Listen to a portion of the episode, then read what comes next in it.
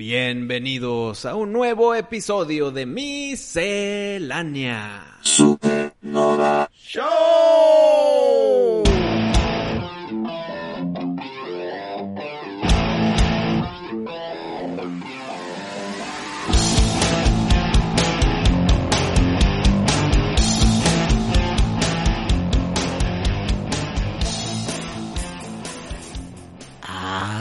Arturito.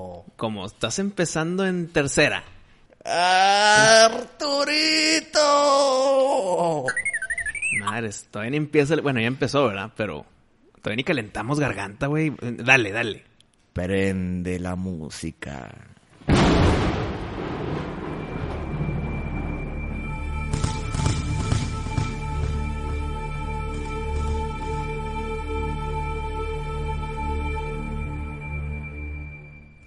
Esta noche comenzamos el programa con uno de los segmentos favoritos de nuestros fans.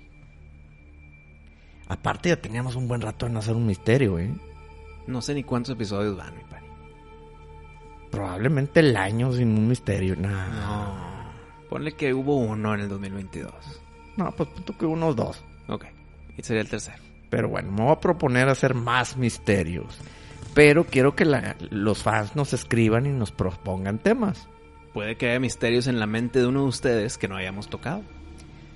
Este misterio se trata nada más ni menos que el misterioso desaparecimiento de Thomas Brown o Tomás Café. El buen señor café. ¿Tomas café? No, no tomo café. Yo tampoco. Yo de repente. Mira, Si me ofrecen, digo que sí. Yo de repente. ¿eh? Pero luego siento que huelo a café un chingo. Pero ese eres nada más tú, te hueles a ti mismo. Mm. Pero bueno, O sea, te cuenta que, que sudo y, y digo, madre, huelo, huelo a café, güey. no me- bueno, no soy tomador de café, pero no me ha pasado eso con el poco café que Mm. tomo. No sé, como que se fermenta mucho el café en mi cuerpo, güey. Mm. Y si tomo café, neta huelo a café como dos días. Ah, la mano, no, entonces no tomas café. No, pues no tomo café. Muy bien. Entonces, ¿qué dice el buen Tomás? Una tarde del 29 de octubre del 2009, Thomas Brown se hospedaba en un hotel de Florida con su esposa. Él iba a ir a una convención en su honor, Ah, lo estaban conmemorando a él. sí, por una carrera de más de 30 años en el área de construcción. ¿Ok? ¿Arquitecto el señor o ingeniero civil o, Fíjate o que no, no- importa? No sé exactamente qué, pero me imagino que. Pues para que le hagan una, una convención Sí, o algo así. Algo es- importante hizo el señor. Sí, sí, sí. Entonces era una tarde, pues muy alegre, ¿no? Hoy va a ser la fiesta, el, el- lo van a premiar o qué sé yo. Smoking, de tuxedo. Y en una de esas que, pues, se sintió realizado, qué sé yo, quería un momento a solas, pues, para pensar, meditar, pues el trabajo de su vida. Y lo que ha hecho para llegar a ese punto, que lo iban a reconocer. Entonces le deja una notita a su esposa, que se iba a dar un paseo en, en la lanchita. Bueno, no lanchita, porque tenía... Era de esas que son como mini yate. ¿Ok? O sea, como que es lancha yate. Es yate para pocas personas. Sí, o sea, tiene de que un cuartito abajo. Y ya. Sí. Mm. Entonces él va, se sube el barquito y se va hacia el horizonte. Se cansa tantito y se echa una siesta, una pequeña siesta. Oye, pues cuando se levanta, dice, ah, cabrón. Pues, se sentía raro él. El agua no se movía, no se veía el vaivén del- de las olas, nada. Dijo, qué raro, como que así no es aquí. Es un lugar que ya conocía. Sí, pues digo, Ahí tenía su barco, su lancha, su yate. no, pues digo, est- estás en alta mar, a, una, a, a unas cuantas millas de la costa, pues así no es el mar. Estaba muy tranquilo todo. Estaba muy tranquilo como para, Muy- muy para silencioso. adentro, ¿sí me entiendes? Ajá. Y aparte dice que el agua está así cristalina, parecía espejo. Entonces se le hizo muy extraño. Aparte que no veía la costa ni nada. Dijo, ay cabrón, pues me fui muy lejos. Mm. De pronto sintió una energía bien extraña y un zumbido en el oído. Pero un zumbido potente. No reconocía nada alrededor. No veía nada. Solo el mar, quieto. Entonces él dice, no, güey, pues, no sé, güey, voy a prender otra vez la lancha, porque ya está apagada. La trata de prender y no sirve. No sirve y entró un poquito en pánico. Porque imagínate, pues digo, no, no sabes qué tan lejos estás, te dormiste y ya no prende tu lanchita. Es a la madre, güey. Entonces dice que agarró la pistola de bengalas Y la aventó para arriba. y pues disparó un- un- una bengala para ver si alguien lo veía. Y no hubo respuesta. Entonces él dijo, a ver, no puedo hacer nada, me voy a tranquilizar, me voy a esperar a que se haga de noche y la bengala de noche se va a ver mucho más y alguien va a venir a rescatarme porque no puedo estar tan lejos de la costa, aunque no sepa dónde irme ni nada, pero de seguro alguien me ve. ¿Y esto fue después de la su ceremonia? El día que le iban a dar la ceremonia. Ah, antes de la ceremonia. Ujú. Ok, ok. Pues tira la bengala de noche. No hubo respuesta. Y ahí es cuando el nervio ya le empezó a pegar bien. Y aparte en tierra firme, pues lo, han de estar buscando. ¿no? Exacto. Y aparte, ¿cuántas bengalas puedes tener? No sé, me la mame. Cuatro. Cuatro bengalas y te la mamaste. Sí, sí, sí. Es más, si me dices que tienes dos, es de que ah, Ah, estás con madre. ajá, no te va a pasar nada. Ajá. Exacto. Y ya se echó dos. Pues ya, se echó dos bengalas. No vinieron al rescate. No sirve su lancha. Ya es de noche. El mar no se mueve. No hay viento. Entonces él dice, me voy a ir a dormir. Mañana veo qué, qué pasa. Se duerme. O sea, dejó a todos plantados. No, pues no podía hacer Sí, nada. pues ¿qué haces? Se duerme cuando se levanta ve que el barco está en una isla. Se asoma y dice que era un rayo de sol, una luz súper potente, que nunca la, la habían, nunca había visto el, el sol tan brillante. La isla se veía extraña. Estaba llena de muslo rojo rojo como si fuera sangre. Nunca había visto eso. De hecho, ni existe el muslo rojo. Yo no he visto musgo rojo. Se baja y empieza a recorrer la isla. Pues dice, ¿dónde estoy? Igual ya hay alguien. En lo que va recorriendo la isla caminando, se da cuenta que habían muchos barcos abandonados, viejos, deteriorados, y aviones estrellados ahí. Algo que llama mucho la atención es que él cuenta que vio una- un avión Avenger que precisamente eran del vuelo 19 de 1945 los aviones que desaparecieron misteriosamente en el Triángulo de las Bermudas y que iniciaron la leyenda que todos conocemos del Triángulo de las. Bermudas. Y ahí lo vio. Y ahí vio aviones de este tipo. Se te puedes dar cuenta qué aviones son porque llevaban una estrella en la cola. Mm. En aviones militares con una estrella. Que desaparecieron por completo. Nunca los encontraron. Bueno, él dice que ahí vio ese tipo de avión caído, destruido. Oxidado. Sí, sí, sí. Al recorrer la isla, se dio cuenta que estaba completamente solo. Solamente vio una criatura misteriosa, tenebrosa y peluda, que lo veía sin perderle la vista. Él lo describe que era como un tipo de chango. Pero de su vuelo. Pues no, no, no. No describe en sí el tamaño de la criatura. Pero dice que era un tipo de chango. Ahora, lo raro es que un chango normalmente está en agua dulce. No en agua salada. Mm. Y no había fuentes de agua en esa isla. Pues, ¿Cómo sobrevivía ese- esa criatura? Pues por los frutos y cocos y la madre. quién sabe.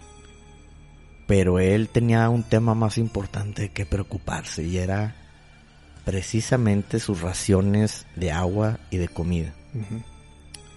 Pues bueno, llegó al punto que se acabó su agua y empezó a sacar agua cavando un, un pocito y le puso un bote de plástico, un bote de agua de plástico y que con la condensación y la humedad y que así producía su agua potable.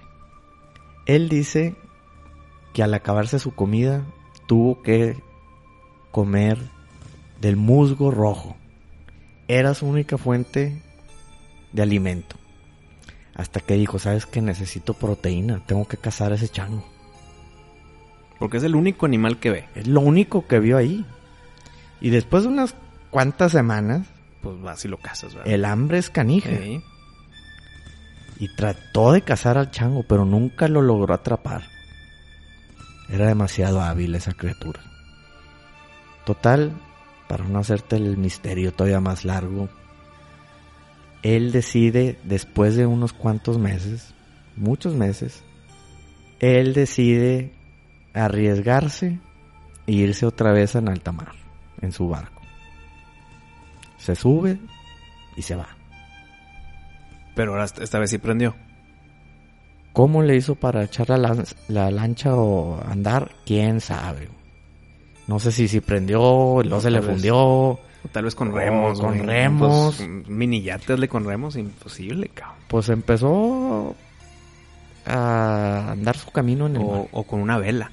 Y Con el viento. Pues puede que. Puede que. La cosa es que él ya se había rendido. Dijo, si me voy a morir, no me voy a morir en esta isla solo sin que nadie sepa dónde Me estoy. voy a morir intentando regresar. Y algún día alguien va a encontrar mi barco. Pues bueno, se fue. Pasaron unos días, nada. Una noche que se fue a dormir. De repente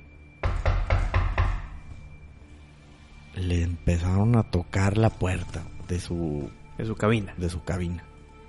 La abre, pues eran unos rescatistas. Lo encontraron por fin. Él dijo, con madre, ya me salvé. Él contó los días y más o menos su cálculo era que estuvo perdido 11 meses. A su madre, cabrón. 11 meses sobrevivió en esa isla. 11 meses de musgo rojo. Y de agua Condensada. Sí. Pues bueno. De repente le hablan a pues a su esposa y su esposa pensó que pues eran noticias de pues que encontraron los restos de su marido. Porque cuando lo estaban buscando, pues después de unas cuatro semanas ya dices, pues sabes qué, Ya, ya pasó. ya, Sí. lo dejan de buscar. Y cuando le hablan, le dicen, oye, te necesitamos en el hospital porque tenemos noticias acerca de del acontecimiento de su esposo. Entonces ella pensó que pues que iban a decir que ya encontraron su lancha. Hay, hay que identificar el cuerpo o lo que sea. ¿no? O su lancha o algo así. Mm. Pues nunca pensó que iba a volver a ver a su esposo. Lo más interesante aquí, Wisto, es que él dice que pasaron 11 meses contados. Y en realidad pasaron 7 años Madres. de Entonces- su desaparición. Entonces la esposa ya tal vez ya, ya tenía otra familia. Pues o- no, no, no, porque no era ningún joven, eh, ya estaban grandes Ah, los señores. O sea, cuando él desapareció tenía 56 años. La señora me imagino que también andaba por ahí. Ya tenían hijos y nietos y le- todo, ¿no? Ella siguió viviendo en la misma casa. Este, iban los Con su nietos a- sí, exacto, el- exacto. La, la familia iba a visitarla. Y pues ella quería mucho a su esposo, no, no le quiso dar vuelta a la hoja. Pues pasaron siete años en realidad. Qué raro, ¿no? Que sean siete años en realidad, pero que en tu mente haya pasado menos de uno. Pues bueno, aquí es cuando entra el misterio de... Se perdió en el Triángulo de las Bermudas. Porque el Triángulo de las Bermudas está entre Bermudas, Florida, o sea, Miami, y ¿qué te gusta? Sa- San José, algo así se llama. Mm. Sí, dime los tres puntos. Porque el Triángulo de las Bermudas son Miami, Bermuda y San Juan de Puerto Rico. Entre es- esos tres puntos está el triángulo. entre esos tres puntos está este triángulo tan famoso, tan Misterioso. misterioso que ha desaparecido a más de 8 mil personas, más de 200 vehículos desaparecidos. O sea, no tiene explicación cómo de repente dejan de funcionar las cosas. Las fuerzas magnéticas que tiene este triángulo es inexplicable. Olas de más de 30 metros. Nomás en ese Ese cachito. en ese perímetro. Es, algo inexplicable. Y lo que pasa es que este señor, cuando salió, se quedó dormido, de seguro entró al triángulo y algo pasó. Algo pasó que llegó a otra dimensión o algo, a una isla que nadie detecta en el mapa, con musgo rojo. Con un animal extraño que es nada más el único animal ahí. con un animal ahí, Tal vez el guardián de las Bermudas. que el agua no se mueve, que, el- que está quietita, cristalina, como si fuera espejo. Algo transportó a Thomas Brown a un lugar inexplicable donde el tiempo se detuvo para él, Y, pero en verdad pasa más rápido. pero para el resto del mundo pues avanza mucho más rápido. Pasaron siete años y él contó 11 meses. Explícame eso. No, pues, ¿qué, pues, ¿qué quieres que te diga? va? ¿Creerías que contó mal? Ay. Mira, llega un punto en el que si tú ya est- estás contando los días, Ajá. y va una noche, van dos noches, van tres noches, pero ya se van contando más y más y más. Que tal vez no lo contó un día y ahora contó otro como si fuera uno, y él solito se vaya pendejando porque es lo natural. Pero como quieras, mucha diferencia. güey. Y si él estaba muy seguro de que son 11 meses y dos días y la chica, Ujú. es porque tal vez no falló en contar sus días cada noche. Me voy a dormir, un tic. Y otro tic, y así me voy, y se los cuento, y van 11 meses. güey. Digamos que no falló. Pues es porque está tal vez una diferencia temporal ahí, que para él va pasando el tiempo normal, pero en verdad va pasando más rápido. Eso, dentro del planeta Tierra, no hay esas diferencias temporales. Hay muchas teorías en las que si tú estás al nivel del mar y otra persona está en la punta de la montaña de Everest, el tiempo sí pasa diferente. Pero es tan mínima la diferencia que mejor ni la contamos. O sea, sí, sí hay una diferencia de punto cero cero cero un segundo y la chinga. O sea, es una cosa tan negligible que ni para qué lo contamos. Entonces sí hay esos cambios, pero no mames, tienes que estar o muy abajo para muy arriba. güey. Y acá estaba a nivel del mar. Entonces digamos que pasa el tiempo real del planeta. Así es. Entonces, o está en un lugar donde se le puso pausa al tiempo, o está en un lugar en otro plano de existencia. Es que mira, el que se haya equivocado contando los días se me hace muy poco probable. Vamos a asumir que sí contó los días correctamente. Porque, ok, te puedes equivocar, no sé, güey. En verdad Una estuviste- semana te equivocaste. No, es más, te doy seis meses. que- Ándale. Que, la cagaste en el conteo. Contaste un día sí y un día no, y la madre. Pero siete años es ya, o sea, ¿no? contaste, güey. Ajá, o sea, contaste una vez cada siete días, pues no. no mames, no, no, no. O sea, al menos que no se bajaba el sol No, porque al estás- mismo tiempo. O sea, si estás en el Triángulo de las Bermudas, estás relativamente cerca del Ecuador. O sea, el, el día no es como en Alaska que de repente hay días que duran meses. O sea, que el sol está presente todo el tiempo. Sí. Cerca del Ecuador, entre los trópicos, ese pedo no te va a pasar. Ok, entonces es imposible que se baje el sol cada tres días, por decir. Dentro de los trópicos, no, ni de pedo. es imposible que se haya equivocado por siete años. Imposible que sea, o sea, no. Entonces, como tú dijiste, entonces no contaste. Ahora, ¿será algo del, mus del musgo? Que sea un alucinante. ¿O algo que medio lo la pendeje? O... Mira, sí puede ser porque no es como que te puedo decir, no, porque el musgo verde es nada más alga, entonces, no, pues musgo rojo nunca lo hemos visto, ni tú, ni yo, ni este Tomás Brown. No, ni está estudiado ni nada. Entonces podemos asumir que si el- ese musgo rojo existió y fue su fuente principal de alimento, si tiene un tipo de alucinógeno, pues bueno, ok. Pero pues cómo tú y yo vamos a poderlo discutir si no conocemos el musgo rojo. Pero digamos que sí. Pero ese musgo rojo que nada más te pone loquito un día, tres días y luego te, te levantas crudo y como si fuera un tipo de droga y de repente vuelves a comer porque es lo que hay que comer.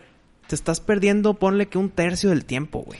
No, y aparte yo creo que, di- digo, suponiendo que es un alu- alucinógeno, pues si es tu única fuente de alimento por siete años, creo que ya no podrías ni pensar. O generas una inmunidad también. De que necesitas un chingo de musgo rojo para que vuelvas a alucinar. Pero tiene que haber una consecuencia psíquica, güey. Sí, güey, sí. Ah, Sí, o sea, digo, Vives alucinando, si, pues está cabrón. si comes peyote de siete años y es lo único que comes, güey, algo te tiene que pasar en tu mente. Algo. Sí. O sea, igual y sí sobrevives, güey. pero tú ya no estás en esta tierra. güey. O sea, tú, tú, tú ya estás en otro pedo. Te quedaste en el viaje o que, digo, no sé, güey. No sé cómo... Pero cuando lo rescatan a él, está muy en sus cinco sentidos. No, él está de acuerdo. Y de que, ay, qué bueno que me rescataron. sí, sí, sí. madre. Sí, no, pues como si te hubieras perdido 11 meses. Yo creo que eh, no, no pudiera ir por ahí, porque si sí es alucinógeno, ya lo dijiste tú, pues va a estar como que atontado ahí con, con todo lo que comió. Sí. Entonces yo creo que la única incógnita es el chango, güey. Para mí es el chango y los restos de barcos y aviones que encontró. Porque nadie los había encontrado por décadas. ¿no? Entonces, si el, si el Triángulo de las Bermudas es en verdad como un mini hoyo negro de vehículos y de pasajeros, pues ¿qué será? ¿Tomás Brown será el único que se ha escapado después de perderse en el Triángulo de las Bermudas? Pues probablemente. Pues- Probablemente sea el único sobreviviente del- De los que se pierden ahí. de los que se han perdido en el Triángulo de las Bermudas. Y si es el único sobreviviente de todas estas historias de pérdidas de barcos, de aviones, etcétera, si es el único, yo creo que entonces es porque alguien como que le concedió el escaparse. O sea, si es el único que se ha escapado, es tal vez porque alguien dijo, ándale, escápate. El chango, güey. Tal vez el chango es el guardián y él dijo, eh, me caíste bien, güey, dale. Te puedes escapar. No, pero ¿por qué le va a caer bien si lo trató de cazar, güey? Pero el chango estaba, nunca se puso a acercar, ¿no? Dijiste que lo trató de cazar, pero nunca se acercó. Tal vez Sí, el no. chango está de que se estaba riendo, que mira, este principiante me quiere cazar. Tal vez- Suponiendo que era un chango. suponiendo. Pero tal vez le cayó bien su intento de que, ay, mira, ¿sabes qué? Cuando te vayas en tu barco, te voy a, te voy a abrir la cortina de humo del, del Triángulo de las Bermudas y te vas a poder escapar. Ahora yo te voy a decir, probablemente sea el único que ha llegado a esa isla con un vehículo funcional, entre comillas. Porque al parecer, pues, los barcos, los aviones se caen. Sí. Y si se cae el avión, pues no, no es como que, sea, va- explota y la chingada, se mueren ahí mismo los tripulantes. Un barco, Pues deja de funcionar y se va, tal vez con el magnetismo como que lo atrae hacia la isla y ahí se queda. ahora también yo creo que necesitas muchas agallas para decir, a ver, ¿sabes qué, güey? Me voy a ir al mar otra vez. Cuando estás en el mar, lo único que quieres es pisar tierra, güey. Ya que estás ahí, que digas, no, ¿sabes qué? Otra vez al mar, chinga su madre. Pues que si es tu, tu último recurso para sobrevivir, pues eso también está... Pero es que no era su último recurso para sobrevivir. no, el otro él es ya- quedarse ahí. Sí, pero vivo. Con alimento y agua así medio jodido, pero pues ahí sobrevives. Pero su motivo de salirse de la isla es muy válido. El de que si me voy a morir, no me voy a morir aquí, güey. Porque aquí me, me muero y nadie me encuentra. Mejor morirme en el camino y tarde o temprano me encuentran y ya van a saber que No, me morí. güey. por eso, o sea, se- es aceptable eso, pero no cualquiera también dice eso. Muchos igual y mueren con la esperanza de que alguien va a venir. Y ponen sus piedritas de SOS y la madre. Alguien va a venir, puse el SOS o qué sé yo, o, o el pinche barco desapareció en este punto, de seguro me van a venir a buscar. Ellos no saben que están en, en un hoyo lombriz. Puede ser hoyo de lombriz. Tal vez el triángulo de las Bermudas es la entrada o salida de un hoyo de lombriz. Tal vez los aviones y barcos se perdieron en otro lado, pero salieron en el triángulo de las Bermudas. Tal vez es la salida. Esto me recuerda al viaje que emprendió Olaf y su padre. En el de la Tierra Hueca. The Starry God, algo así se llamaba, ¿no? Eh, Sí, se me fue el nombre esa vez hace como cinco episodios. Eh, sí, que se van a... The Smokey God. Smokey God. Sí, sí, sí. Qué curioso este tipo de, de cosas. Ah, él se perdió el 29 de octubre del 2009 y lo recuperaron el 25 de agosto del 2016. O sea, esto acaba de pasar prácticamente. No, no es una historia que pasó y es la leyenda. Pues aún lo recuperaron a un mes de que iniciara la miscelánea. ¿Sigue vivo el buen Tomás? Así es. Pues hay que invitarlo. ¿Qué piensan ustedes que pasó, amigos? ¿Es un portal a otra dimensión? ¿Es acaso un hoyo lombriz? ¿O simplemente es una isla tan pequeñita que, Que todavía no la descubren. que todavía no la descubren porque está en el triángulo de las Bermudas? Ahora, muchos aviones pasan por ahí todos los días y no pasa nada. Ha de ser asumiendo que esto es verdad, ¿no? Que, es, que, hay, un, que hay un misterio detrás de ese triángulo. Según yo siempre le sacan la vuelta, güey. O no, sea, no estoy al 100 que se lo saquen. Puede que sí, por, por el tema de la superstición o de que no quiero arriesgar a mis pasajeros, Exacto. X, ¿no? Pero tal vez si tú pasas por ahí no pasa nada. Si asumiendo que es verdad, tal vez necesitas que sea de que en, en el solsticio, de que algo se recargó magnéticamente y te apoyó tu avión hacia, hacia la isla. ¿Cu- ¿Cuándo fue cuando eh, se perdió? El Tú- 29 de octubre del 2009. 29 de octubre. Pues octubre es el inicio de otoño, güey. No sé si es, eso sí, no sé, si es, si el otoño es el solsticio o es el equinoccio, cuando empieza uno de los dos. No sé, es uno de los dos. Pero tal vez si pudiéramos hacer una mini investigación, cuando se han perdido otros vehículos marítimos o aéreos hacia ahí, tal vez es también por ahí, por esas fechas. Entonces, como te digo, si tú ahorita vuelas por ahí arriba, tal vez no te pasa nada. Pero si vuelas en el equinoccio o en el solsticio, tal vez algo te atrae y, ¡ay! Dejó de funcionar y mamas. ¿Por qué caer siempre en esa isla? Porque si es un triángulo es grande. Dijiste los tres puntos y no, no son cualquier kilometrito. Es un buen área de, de mar abierto. El que tú te- deje de funcionar un avión y caigas, lo más probable es que caigas en el agua. Pero no, güey. Había un chingo. Dijiste que el Tomás dijo que hay un chingo de barcos, un chingo de aviones en la isla. Sí. ¿Por qué en la isla y por qué no en el mar, güey? O sea, tal vez la isla sí tiene algo que ver. Sí, Pero- cae- pero- o sea, que los atrae ahí. Ajá. como en The Forest. Como en The Forest. Por eso, entonces necesitas que algo pase. O alguien le picó algo, el chango, o eh, hay una recarga estacional en el equinoccio o en el solsticio en el que te atrae lo metálico. Ponle. O, híjole, no, que se caiga el avión y pues que el, el mar lo arrastre hasta hacia la orilla del, de la isla. No sé, estamos Mm, tratando sí. aquí de, Sí, de averiguar a ver qué, qué le de- rascamos. o sea, una explicación lógica de por qué es un cementerio de barcos y aviones. Yo me voy más con el chango, güey. El chango es lo que hay que investigar. Mm. El animal. El peludo. Tal vez él es el, el- el orquestador. Yo creo que él, el chango, fue el que dio el permiso para que escapara. Si es que todo esto es real, a su acuerdo. No, y de qué sobrevive ese chango. Porque no es como que hay plátanos, güey. Tal vez el O sea, chango. este güey sobrevive de puro musgo porque de plano no había nada que comer en la isla. Tal vez el chango es el que produce el musgo rojo. Mm. Y ahí está el psicotrópico metido. Está muy extraño esto. Lo que sí es que se podría presumir que tenemos al primer sobreviviente Del Triángulo de las Bermudas. De ser víctima del. Triángulo de las Bermudas. Y que esté vivo el día de hoy. Así es. ¿Tendrá redes sociales? Quisiera pensar que sí. Yo creo que no, ya está, está grande y aparte, digo, si se perdió siete años. No, pero los hijos y nietos de que, abuelo, Sí. tenemos que documentar este pedo. No, pues igual ya no quiere que le anden Preguntando, ¿no? y preguntando. Ya, imagínate Sí, que le han se tocar la puerta. años de su vida. Todos los días están los reporteros ahí. Pues muy interesante, Pari, porque en cualquier momento él pudiera decir su historia, porque pues por algo la, la estás contando aquí, porque él logró contar su propia historia. No es como que alguien que llegó y vio los restos, entonces está asumiendo lo que pasó. No, es él mismo.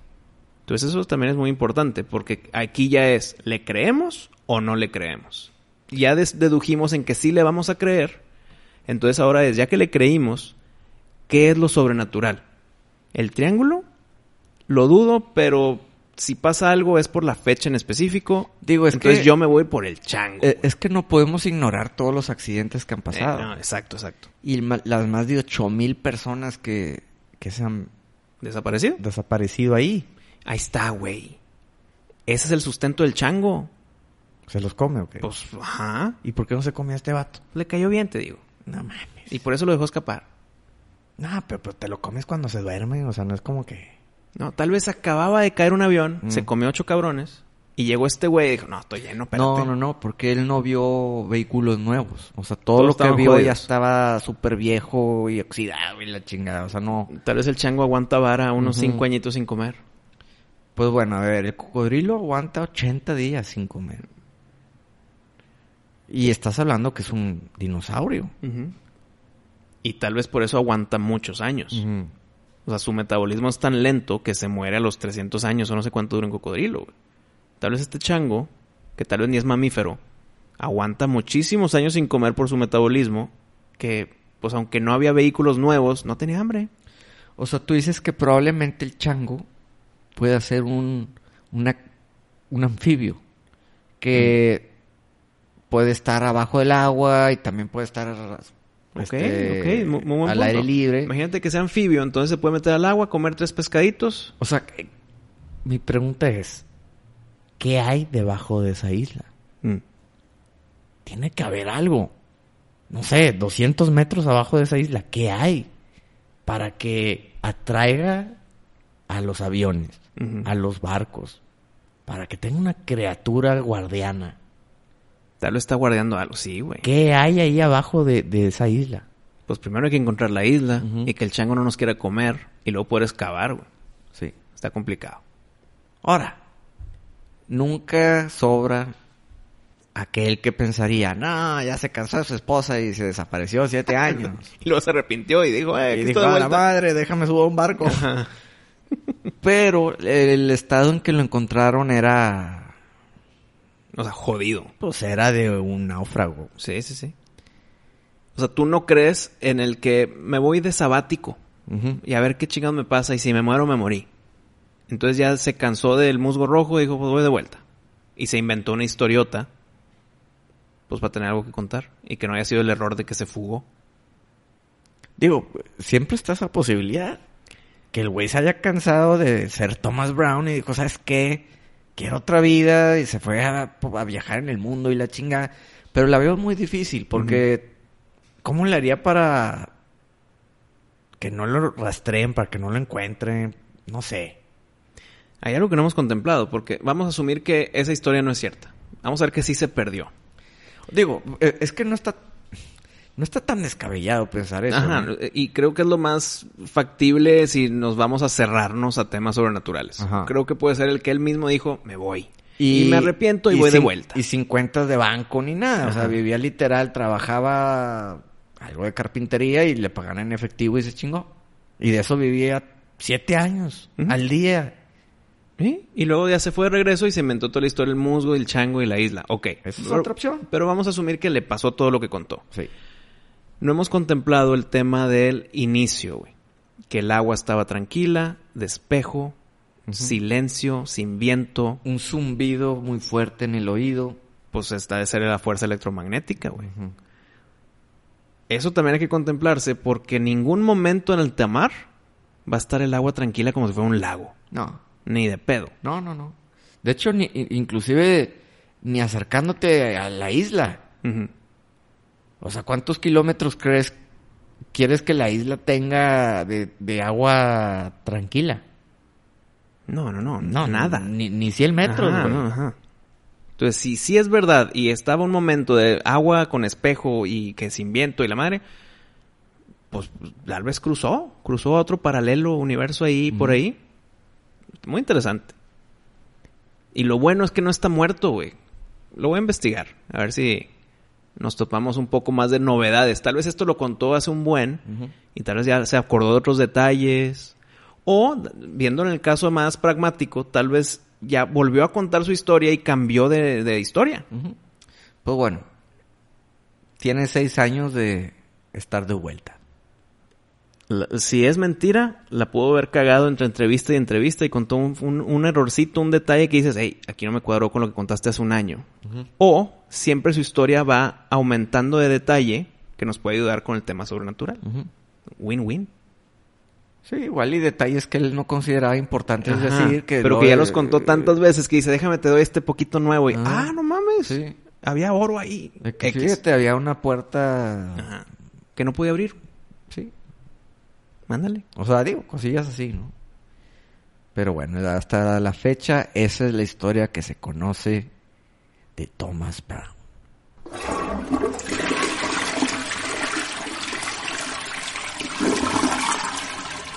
Damas y caballeros, hay un nuevo Patreon y que hay que mencionarlos a todos los que nos apoyan. Muchas gracias a todos ustedes y hay que nombrarlos, mi pari. Comenzamos con El Bandido Diamante.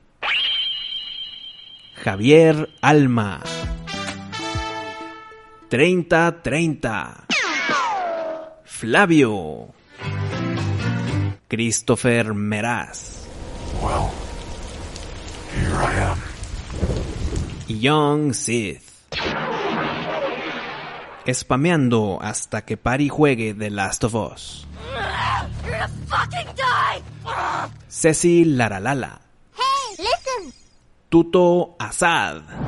Put the bunny back in the box. Alfonso Acuña. Jufusa. Yippee-ki-yay, motherfucker. Dave Novela. Leroy Moore.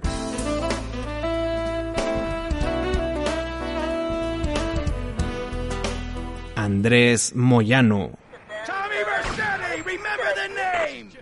Esteban.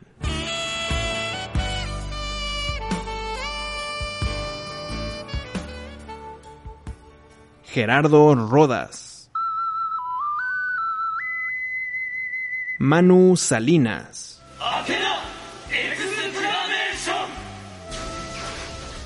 Kevin Romero.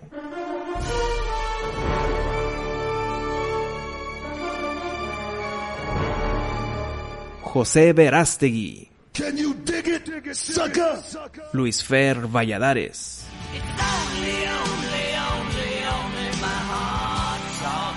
Beto Regio. Dead or alive, you are coming with me. ¿Qué comiste? M. Corpus. John Titor.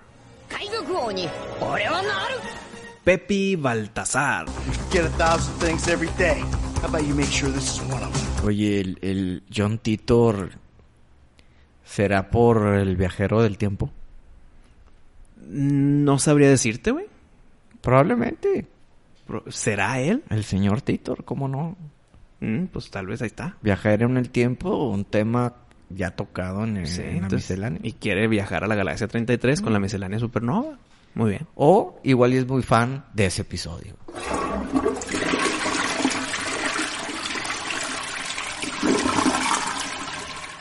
Oye, tuve la oportunidad de jugar el Evil Dead. Que es muy como Friday 13. No, Ok. Eso- ese era mi, entre comillas, miedo. mira, ahí te va. Desde un principio yo no le tenía mucha fe a este juego. Porque dije, cabrón, juegos hechos basados en la película. Ujú, eh, claro, siempre claro. como que me están pinches. Y es de multiplayer a huevo. Eh, no, no, no. Puedes jugarlo solo. Sí, Ah, toma madre. Este, Mira, lo- me quitaste dos malas preconcepciones. ahí te va. Es un juego sencillo. Sin embargo, tiene los elementos que te hacen adicto a querer seguir jugando. Literal empiezas siendo Ash, Claro. ¿verdad? Y tienes tu motosierra en una mano y tienes una escopeta en otra. Empieza el nivel, obviamente, en un bosque feo, seco, quemado, lleno de neblina y cabañitas abandonadas, todas deterioradas. No es un juego muy agradable por andar viendo. Digo, si te imaginas ese escenario, pues es un juego, se puede decir que está tenebroso.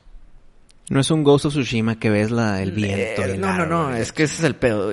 Después de haber pasado el Ghost o Tsushima, chinga tu madre, güey. Estás viendo escenarios Cascadas y la madre. Templos. que es muy agradable a- al ojo. Y acá lo contrario. Y lo pones a este pedo de la madre, güey. Te sientes una vulca. Así, así, como que todo sucio, todo feo, no sé. Pero es parte del, del ambiente que quieren crear, güey. No, pues es Evil Dead. Ajá. Eh, se te van apareciendo personas poseídas y las matas, ¿no? El nivel es abierto, es un, open- es un mini open world. Pero si no sigues bien el camino, si te metes por el bosque, te- pues te salen más este, poseídos para matar, ¿no? Entonces, te- como que te están empujando a que vayas al camino correcto. Sí, entonces tienes que ir de punto A a punto B. Y en el punto B hay un mini boss y si lo matas te dan un mejor rifle. Ok. una mejor motosierra. Entonces en el transcurso tú vas coleccionando sodas, que son las que te regresan la vida. Y tienes que ir prendiendo lámparas porque eh, tienes una barrita que, que es de terror. Ok. si Entonces- se llena, te vuelves loco. Eh, Sí, sí, no sé qué pasa si se, te, se te- llena. Te poseen. Se empieza a nublar la pantalla. Entonces Mm. como que también ya no estás viendo bien. Mm. Entonces necesitas ir prendiendo tus fogatas como que para que la luz se- te, te baje la, la barrita del terror. El chiste de este juego es, obviamente, sobrevivir, pero con las pocas raciones que tienes de, de sodas. No hay sodas por donde quiera y no hay balas por donde quiera. Entonces tienes que hacer una combinación de a este güey le voy a disparar y a este güey lo voy a matar con la motosierra para ahorrar raciones ahí, tus, tus municiones y todo eso. ¿no? La motosierra es infinita. Sí, Ok. eso sí no hay bronca. Lo malo de este juego es que si te mueres, vuelves a empezar desde el principio. No hay save.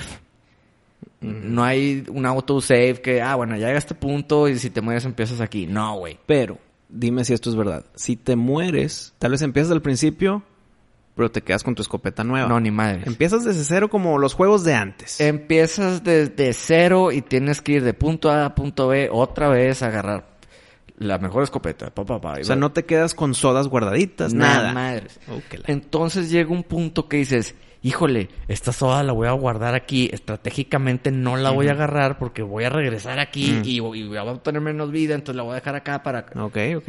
Porque llega un punto que no puedes cargar todas las sodas que tú quieras. Por decir, puedes cargar, no sé, cuatro sodas, tres sodas. Entonces, tienes que usarlas muy bien para cuando llegues al jefe del nivel, pues que tengas sodas disponibles para rellenarte la vida. Y, no hay checkpoint después de ese jefe. Me imagino que ya pasando a, a- a cada super jefe de- del nivel, pues ya literal se acaba el nivel y ya empiezas el nivel 2. Y ya siempre puedes empezar el nivel 2 cuando quieras. Sí, sí, sí. Ok. Sí, o sea, un- una vez que pasas el nivel, ya puedes jugar, o sea, ya. ¿Jugar el nivel 1 o el nivel 2? Exacto. ok, ok, eso ya me gustó porque de que no haya ningún tipo de checkpoint, pues está muy cabrón. No, no, no. Pues no son juegos de los 80. güey. Sí, sí, sí. Entonces, no es un juego para todos. Es un juego sencillo en el, en el, en el sentido de, pues no hay mucho que hacer más que literal matar a los poseídos y, y llegar de punto A a punto B. Y se chingó. Y siempre eres Ash. Ah, pues bueno, yo nomás jugué el nivel 1 Ok. y sí, no había como que escoger otros personajes. Eres, eres Ash. Pero está el factor en línea en el que sí puedes jugar con un equipo de personas. No jugué, no jugué eso. Pero creo que sí está disponible, a mi entender. Si, es, ok. si es online también, Pero qué bueno que me dices que hay campañas de, de, de una persona. Sí. ¿Lo recomiendas? Híjole, no. Tienes que ser fan de Evil Dead. No, Ni, porque ni fan. yo no me considero un super fan de Evil Dead, pero sí me gusta Evil Dead. De hecho, Army of Darkness es de mis películas favoritas. Pero yo no te lo puedo recomendar. O sea, yo no pagaría más de 10 dólares por ese juego. ¿Cuánto pagaste tú? Eh, no, no, no. Lo jugué en casa de un amigo Mm. y él creo que lo compró a- al precio que salió. Ok. Que creo yo que son, no sé, 40 dólares. No sé. Pero tú no pagas eso. Ni de pedo. Ok. O sea, ese juego yo lo compraría a 5 dólares o a 10 dólares. Ni de pedo pago más de eso. Bueno, si en el dado caso que lo pongan en un paquete gratuito, gratuito de, de suscripción, pues le damos al multiplayer. Sí. Va.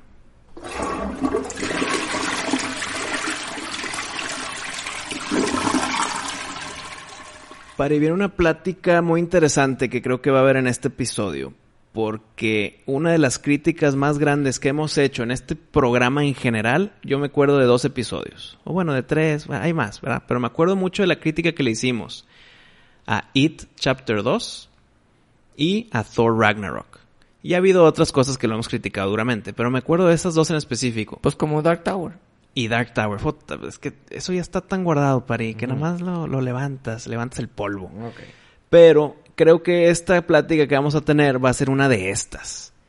Porque vamos a hablar con spoilers, ahorita ponemos la alarma, sobre Thor, Love and Thunder, la nueva de Marvel, la nueva de Thor. Y déjame decirte que yo le tenía mucha fe. Porque era de esas películas que todavía tienen los personajes originales del MCU. Aquí ya, ya se prendieron las alarmas, ¿verdad? No, pero vamos a aprenderlas de una vez y nos, Ok. nos lib- quitamos problemas. Arturito, ayúdanos con la alarma de spoilers. Tenía esa pequeña certeza, Pari. Tiene que estar semi buena porque es de uno de los personajes originales de la fase 1. Pero... No, no, güey. A mí no me gustó. Me gustó el villano. Gore, que es este Christian Bale, se me hizo un muy buen villano. Se me hizo un villano completo, con buen motivo, con buen riesgo. Me voy a chingar a todos con madre. Buen actuado, buen diseño. Y déjame decirte, yo no conozco nada, nada de Gore en los cómics. Eh, Wichito no me quiere prestar la pinche enciclopedia para Ah. buscar a Gore. No la suelta, güey. No la, pues te digo, güey. Entonces, no sé nada de Gore en los cómics. No, no la sueltas. No digas que sí. Sí, No la sueltas, nunca me la prestado. No la sueltas. Pari, la última vez que la, que la vi fue cuando estaba dormido Wichito. Porque No está- si está despierto, no la va a prestar. Entonces no conozco nada de Gore. ¿Tú qué opinas, Pari? Ok. Abro pista.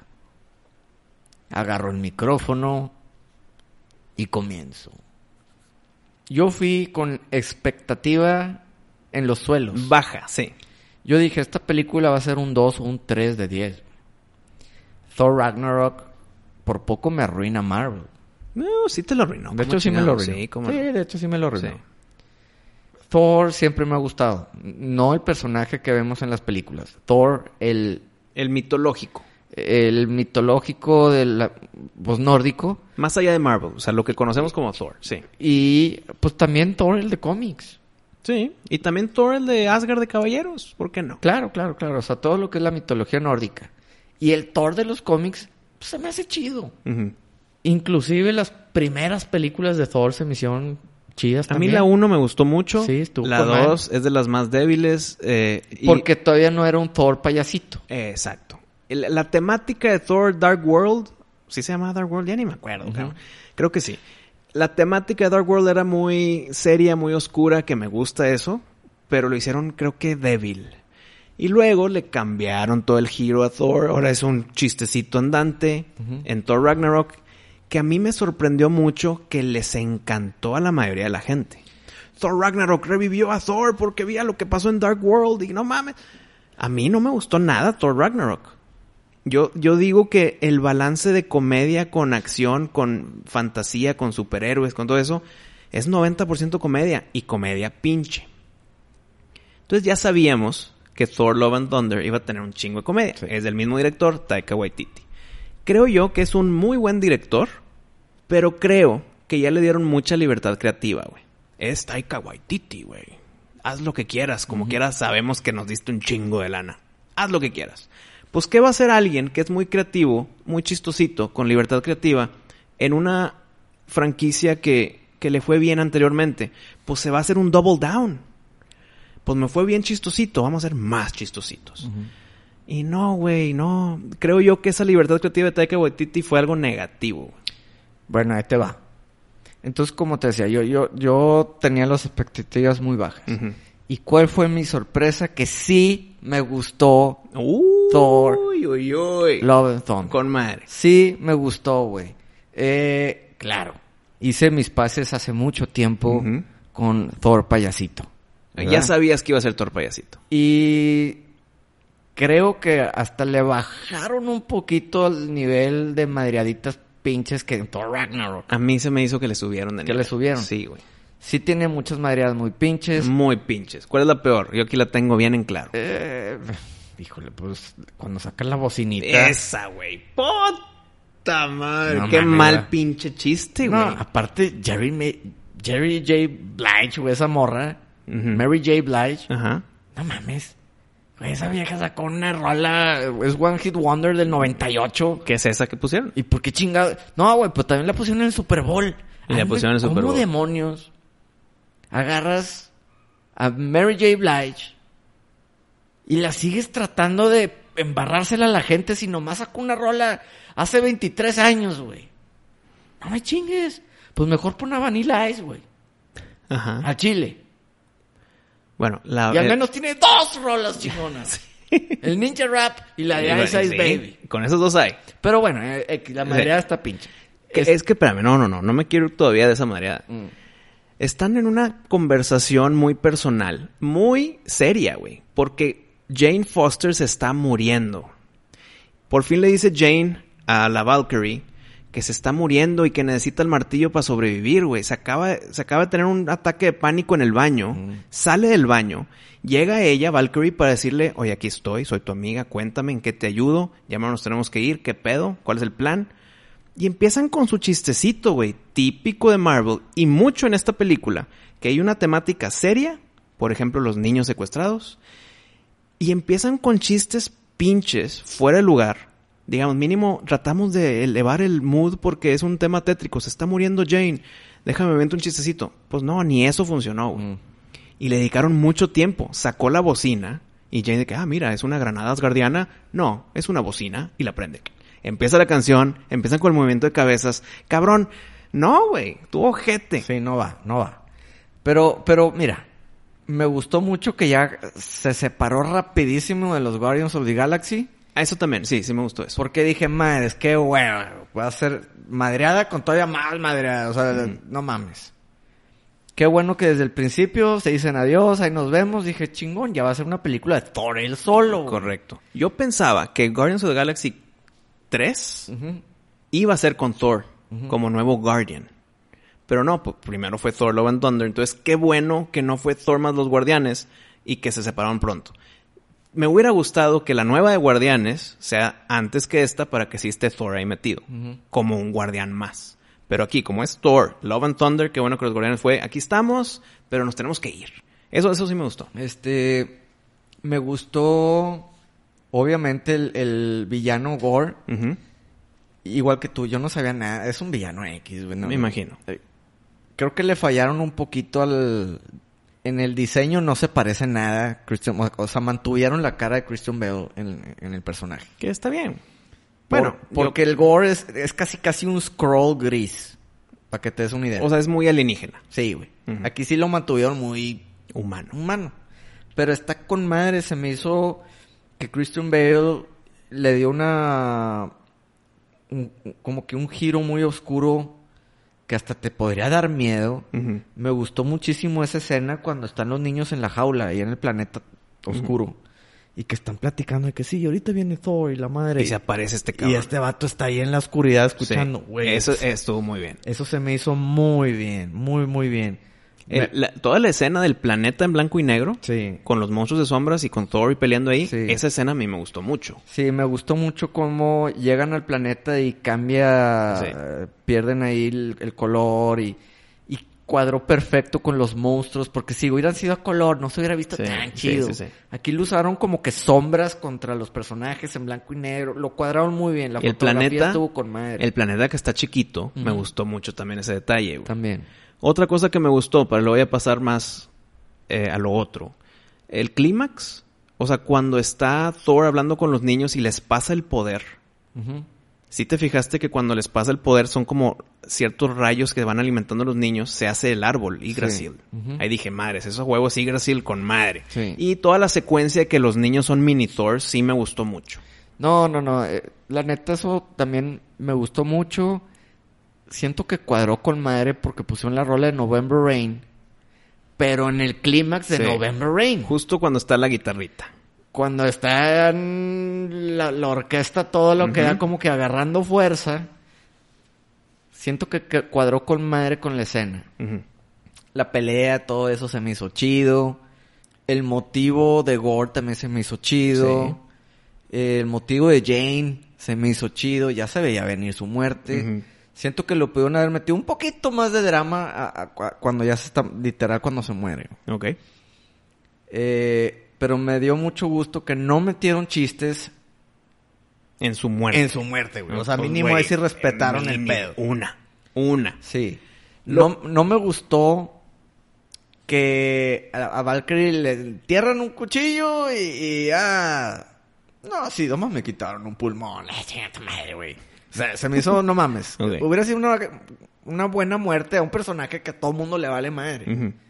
Me gustó muchísimo Zeus.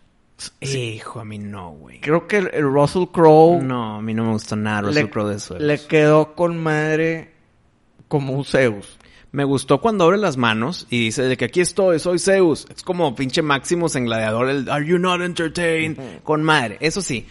Pero todo lo de Zeus, todo su, su acento, güey.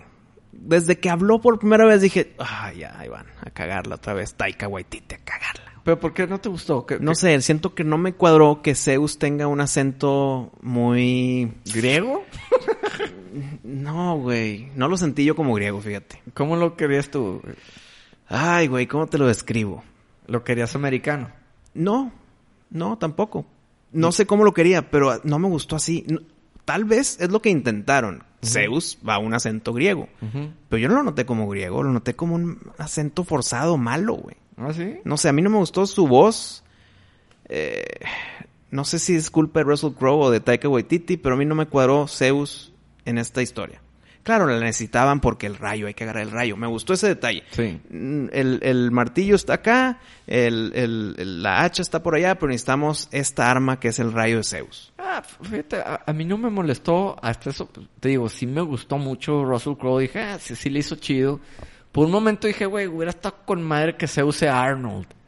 Pero Arnold no, No. lo puedes poner cómico. No, pero espérame, acaba de hacer una campaña de Zeus, este Arnold, Ajá. en el Super Bowl. Por eso dije, güey. no podía ser, güey. No, pero igual era una surprise. Sí se usó, güey. Ok, pero ahí le estás dando un chingo de positivismo a la marca que no me acuerdo cuál era, güey. Sí, sepa la bola, pero me gustó que, como tú dices, que usan a los niños, el poder, está con madre. Lo, si yo te tengo que decir que no me gustó de la película, obviamente muchos chistes. No me gustó que el Valkyrie ya, pues ya no se muere, güey. Digo, si no se murió enterrándole el cuchillo de Zeus, el trueno de Zeus, pues no mames, la vieja ya es invencible entonces, güey. ¿verdad? Porque se lo enterraron, la atravesó, Sí, sí, sí, estoy de acuerdo. no me gustó al final que Thor ya se hace como que la niñera de una Ajá, niña. Estoy de acuerdo. Ahora te- es papá Thor. Que te vale madre esa niña. Que casualmente la niña ahora tiene poderes, güey. De la nada. De la nada. Porque su papá no tenía poder porque la espada lo, consumió. Y se chingó. No sé, no, no me gustó lo que sigue con Thor. Porque ya ahora sí va a ser que Thor niñera. De que Y ese pedo sí me va a dar mucha hueva a ver. Con el martillo, haz la tarea o ya verás. Y no, Ah. ahí te echo un rayo. O sea, la neta no me interesa ver a Thor niñera. Siento que lo que sigue Thor ya va a estar de super hueva. Porque ahora sí ya va a ser Thor niñera. Sí, de eso se va a tratar. Con una niña que la neta... Y la van a poner como una niña ultra importante y poderosa, güey. Y que, ah, mira, ¿quién es el niñero? Thor. Ah, ok, mínimo, alguien que la pueda cuidar bien. Entonces, no, el que salga de Eternity por un deseo de Gore al final, eh, qué bueno que me gustó esa resolución en el que yo voy a destruir a todos los dioses, voy por el, el genio de la eternidad para que me lo conceda y lo convenzan de una forma bonita en de que, pero es que tú estás pensando en venganza, ¿qué pasa? Piensas en amor y gastas tu deseo en traerte a tu hija de vuelta, güey. Eso me gustó. eh, pero el que venga de vuelta con poderes, eh, No mames, sí. Eh. Pero mira, ah, yo creo que hubiera estado mejor un final con un twist más cabrón. Imagínate que llega Gore a pedir el deseo y todos, no, ya nos chingamos. Y el cabrón no pide destruir a los dioses. El güey, naturalmente, él solo quería a su hija de regreso, güey. Imagínate ese pedo. hubiera estado chido, pero ahorita va por qué no. que todos así que, madres, estamos peleando por nada, güey. O sea, este güey lo único que quería en verdad era, era que regrese su hija, güey. No quería matar a todos los dioses como todos pensamos que tienen mal y, y a huevo hay que suponer que es malo. Nomás porque tiene una pinche espada. Bueno, pero ahorita va. Siento que ahí le hubiera dado la madre a... a- a- porque todo lo... Hasta la audiencia lo juzgó, güey. Todo- toda la audiencia decía, madres, este vato es un hijo de la chingada. Bueno, hay una excepción a toda esa que acabo de decir. Toda la audiencia no, porque yo, Mm. yo le iba a Gore. Yo me hubiera gustado que hubiera bueno, ganado, pero ahorita ok, va el pero, porqué. pero tú nunca hubieras esperado ese final. No, entiendo, no, pero ahorita va el porqué ese final a mí no me cuadraría. Porque todo el camino ha estado matando dioses, matando dioses. Encuentra la forma de matarlos todos de una. Ir a Eternity y pedir el deseo. Sí. Entonces, el que ya tengas el, tu deseo en tus manos, ahí no cambiarías a lo de la hija. Lo de la hija fue, me gustó a mí porque en ese momento fue de que no, escoge el amor y tráete a la hija. Y ahí se le ven los ojos, madres, nunca había pensado en eso. Si traigo a mi hija, se acabó mi, mi camino de venganza, güey. Entonces, por eso. Pero, ahora yo te digo, ¿qué te hubiera parecido mejor este twist? Llega Eternity, gana, o sea, dice, pide el deseo y todos, no, ya nos chingamos todos. Pero en verdad no pedía la muerte de los dioses, nada más les quería quitar todo su poder. Y ahora todos los dioses son humanos. Entonces Thor, que sí es el digno de tener a, a Mjolnir para que lo pueda seguir usando, pero ya no es un poder de un dios, güey. Eso a mí me hubiera gustado. Pues no, porque le hacen la madre a todo el mundo Marvel. O sea, ya le hacen la... Te haces un pinche harakiri increíble. Ahora Loki no sería el dios de la travesura. No, no, ya, ya, olvídate. O sea, ya no existe un- muchos personajes así, no sé, en Eternals, cabrón. Ya no existe ese pinche dios, güey. El Asherim. Sí, o sea, siento que te haces un harakiri innecesario eh, Bueno, de un Asherim- per- por un personaje desconocido que nadie le importa, que ya se murió, que, o sea, nomás llegó a hacerte un pinche harakiri en tu, en tu historia. Entiendo, y en eso tus no es- futuros proyectos. Pues no, güey. Y sí me gustó el deseo que pidió.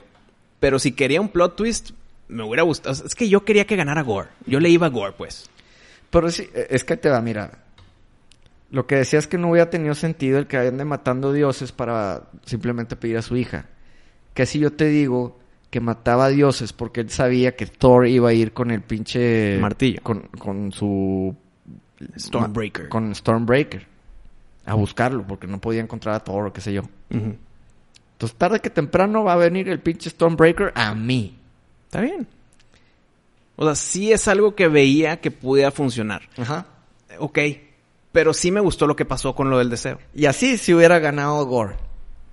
Porque a mí se me hace bien increíble que el cabrón lleno de maldad, de repente le hagas cambiar su pinche parecer por una oración al final. Como que dices, ok, chido, pero güey, el vato ya no tiene ese corazón. Ya no es el humano que era. eh, Ya, se convirtió en algo oscuro, de otro color, güey, con otra pinche mentalidad, güey, porque la espada consumió su mente y sus motivos. De hecho, él ya no piensa como antes. La espada, se... Hazte cuenta que la espada lo poseyó, güey. Y cuando rompen la espada, como que ya se libera de ese pedo. Y por eso sí lo pudieron convencer con una, con una oración. Pues te la doy. Igual ir rompiendo la espada, el vato ya... Ya puede pensar más claramente. ya puede pensar más claramente. Pero eso sería mera especulación y suposición nuestra.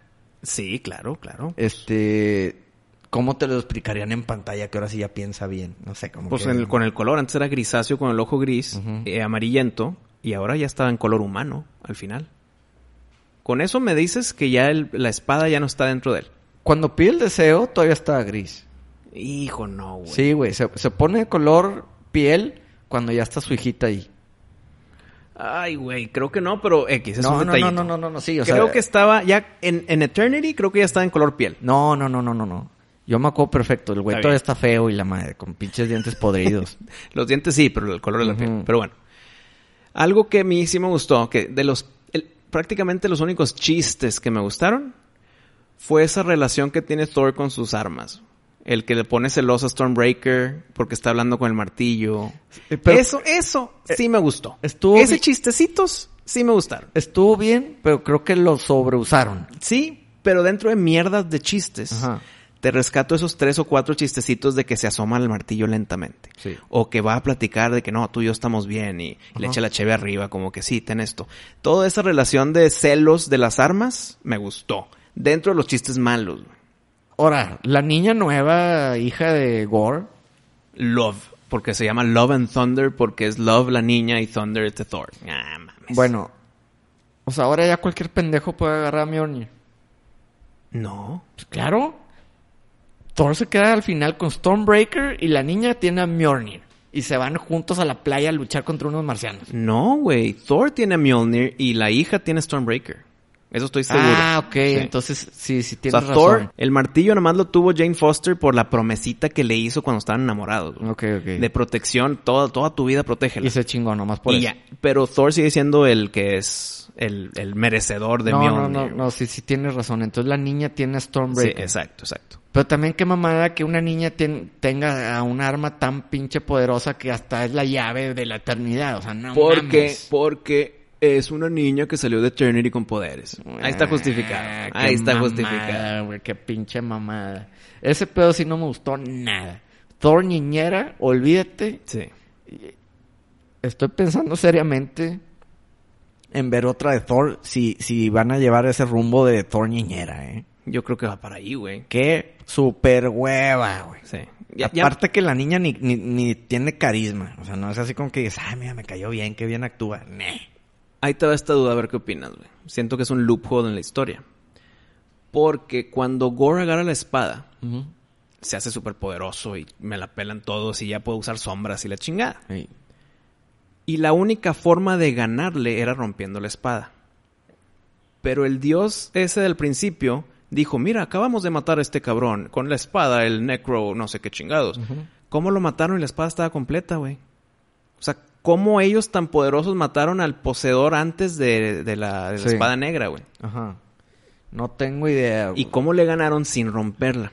Pues bueno, eh, digo, es- está fácil.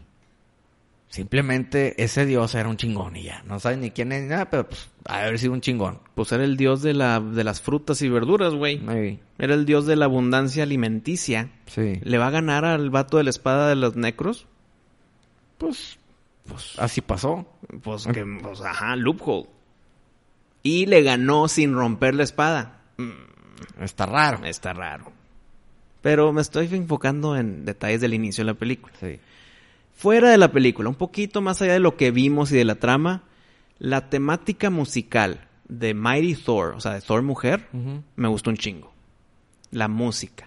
No, no, no la recuerdo. sea, sé que es, sobreusaron a Guns N' Roses. Ah, muy cabrón. Muy. Y que sí, de por sí, Guns N' Roses ya se me hace muy poser. Ujú. Chinga tu madre que me andas poniendo a cada rato Sweet Child of Mine y Mm, y Paradise City, güey. O sea, está bien. Sí, sí lo sobreusaron. sí. Pero pues no mames, si quieres usar glam, hay un chingo de rolas y bandas que puedes usar. Usaron todo el CD de, Appetite for de Destruction. Appetite for Destruction, güey. Pero la temática original de Mighty Thor me gustó un chingo musicalmente. Entonces, sí tienes cositas que rescatarle de la película, pero en general a mí no me gustó Love and Thunder. Yo le doy un 8 de 10. Madres, güey, qué sorpresa, mi pari. Y fíjate, me da gusto. Sí. Me da gusto que estés dándole la vuelta y más que una película que yo pensé que ibas a estar como que de acuerdo conmigo por la, el antecedente de Thor Ragnarok. Yo le doy su 8 de 10. Puedo ir con bajas expectativas. Pero siempre estoy abierto a cambiar de opinión. Thor Ragnarok para mí arruinó Marvel. Al menos mi experiencia de ver películas de Marvel. Pero poco a poco ha estado recuperando un poquito el, el placer por verlas. Shang-Chi se me hizo bien. Doctor Strange 2 se me hizo chingona. Y esta se me hizo chida. ¿Está bien? Para mí es un 8 de 10. Y llegando un poquito al tema de la inclusión, yo creo que no la vi forzada. Hay un temita ahí que X, la verdad. O sea, el- todo lo de la inclusión y LGBT que metieron en esta película, adelante caminante. No, yo no, no le vi problema. Que los de piedra, tipo, son, son, tienen que ser dos hombres que se agarran la mano para crear un, un niñito de piedra, está bien. Que la Valkyrie sea lesbiana, pero que se le gustó mucho ver al Thor desnudo ahí con Zeus. Ahí no me cuadro. Ah, pues sí, ¿verdad? Porque, digamos, tal vez es... eh, porque todas las muchachas que estaban al lado de Zeus se desmayaron. Y, ay, no mames, Thor desnudo. Pero Valkyrie, ¿por qué? sí, cierto. Valkyrie, ¿por qué? Es como si tú y yo estuviéramos en ese estadio, en ese auditorio, y vemos a Thor desnudo y vemos todo su esplendor. Sí, no mames. Nos vamos a... Se nos va a ir el viento tantito de que... No mames. No, güey. Claro que no. No, sí tienes razón, ¿eh? Pues bueno, igual y es vi. Igual y es bi. Entonces, eh, por eso te digo, todo lo inclusivo, esta temática, bla, bla, bla, no me molestó para nada. Qué bueno que es, aquí estoy, tengo que palomear el tema, porque soy Disney, pero no fue de que toma, pendejo. O sea, estuvo bien. Eso lo tengo que aprobar. La escena post créditos. Sí. Eh, hubo dos, ¿no? Yo más vi una. ¿Cuál? La de Zeus. Ok, que Zeus quiere venganza, entonces se lleva a Hércules, chingate a Thor. Sí. Creo yo que una pelea entre Thor y Hércules. Me. Estaría bien por tantito tiempo. Pero no veo a Hércules como un. Ay, ahí viene el Hércules, cuidado. No sé. Pues es un semidios. Ajá. La Pero- pelea va a estar chida. Pero mira, por tantito al tiempo. menos lo, lo poquito que vimos de Hércules, pues no se ve nada imponente, Ajá, güey. exacto, exacto, exacto. O sea, para ser Hércules. Entonces imagínate. Chinga, Thor- o sea, pudiste haber agarrado un bodybuilder, como siempre decimos.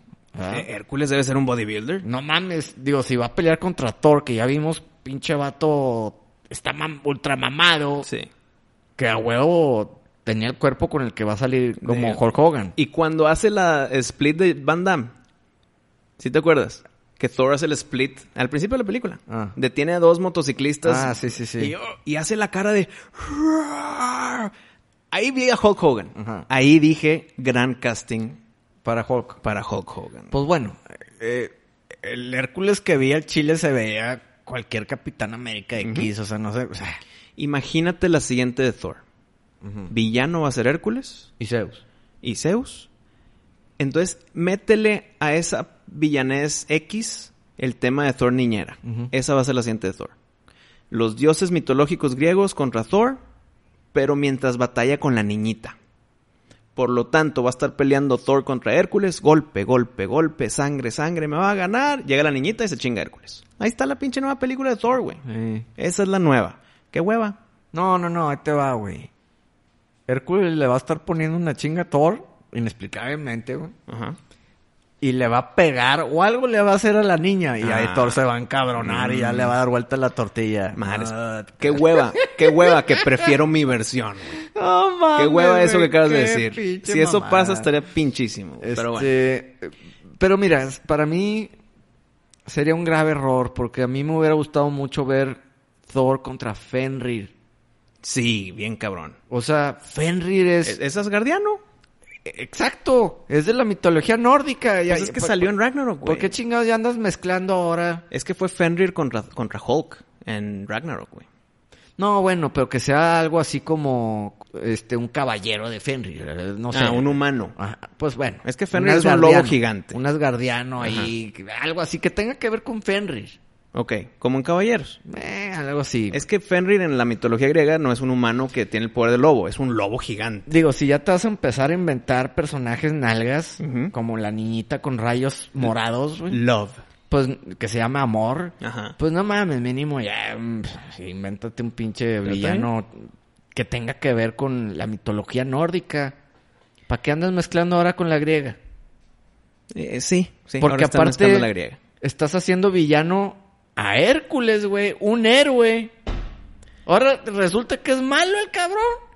O No me- en el camino va a ser bueno. Ah. ¿Qué prefieres, cabrón? Y, Pero bueno. y- y va a llegar la nave de los Guardians y se van a no, subir los no, dos, no, no, no, no, no, tu no. madre. No, no, no, no, no.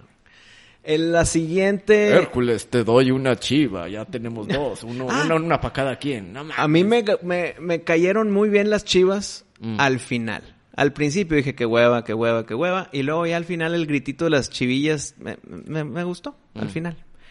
La segunda escena post créditos, que no la viste tú, Pari, es muy cortita.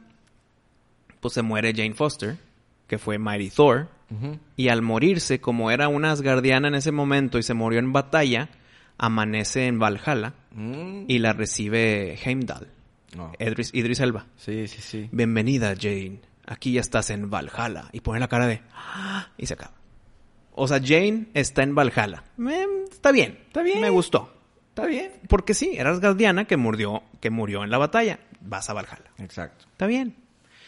En general, a mí no me gustó. Y aparte me da un mal sabor de boca para lo que sigue, güey. Que ya lo platicamos. Entonces, hijo, güey. Yo sí le doy un 6, o sea, reprobado. La truenas. Sí. Y no sé qué es peor, si Ragnarok o Love and Thunder. Voy a decir, hijo, güey, están muy pegaditas. Pero si pasan los años y digo, ¿cuál quiero ver otra vez? Vería Love and Thunder otra vez, gracias a Gore. Porque Hela también me gustó como villana, pero Gore me gustó más. Y siento que mínimo sí me reí en los chistes de los de las armas, que estoy celosa por el martillo. Y acá en Ragnarok, ¿cuándo me reí? Creo que ni una vez. No, y me dio mucha hueva todo lo del Hulk, Planet Hulk. Ándale, eh, Planet Hulk mezclado mezcl- con Thor. sí, Sí, sí, no. Y el, y el Grandmaster tampoco, Eh, güey. Ah, no. Love and Thunder mínimo está mejor que Ragnarok, pero sigue siendo para mí una película que exageraron, se basaron en comedia por Taika Waititi y, hmm, y los errores grandísimos. Con el tema de la espada, con el tema de Valkyrie que la mataron pero no se murió y no le hicieron nada, güey. Eh, Mira, estuvo chido que mínimo corrigieron la pendejada de hacer un Thor gordo. Mm. O sea, sí, sí, sí, porque está deprimido. sí, o sea, mínimo ahí como que corrigió un poquito el camino que ya le estaban super zurrando que parecía Big Lebowski, el güey. Sí, Ah, sí, no sí. Pues, Pero, bueno, pues, a ver qué espera. Eh, esto es nuestra reseña de Love and Thunder. Y Y pues que los fans nos digan en Twitter. ¿qué ¿les opinaron? gustó? ¿Sí? Tal ¿Qué op- vez sí. ¿Qué opinan de la película? Escríbanos en todas nuestras redes sociales. Hola, M Supernova. Y nos vemos la siguiente semana en un episodio completamente nuevo de Miscelánea. ¡Show!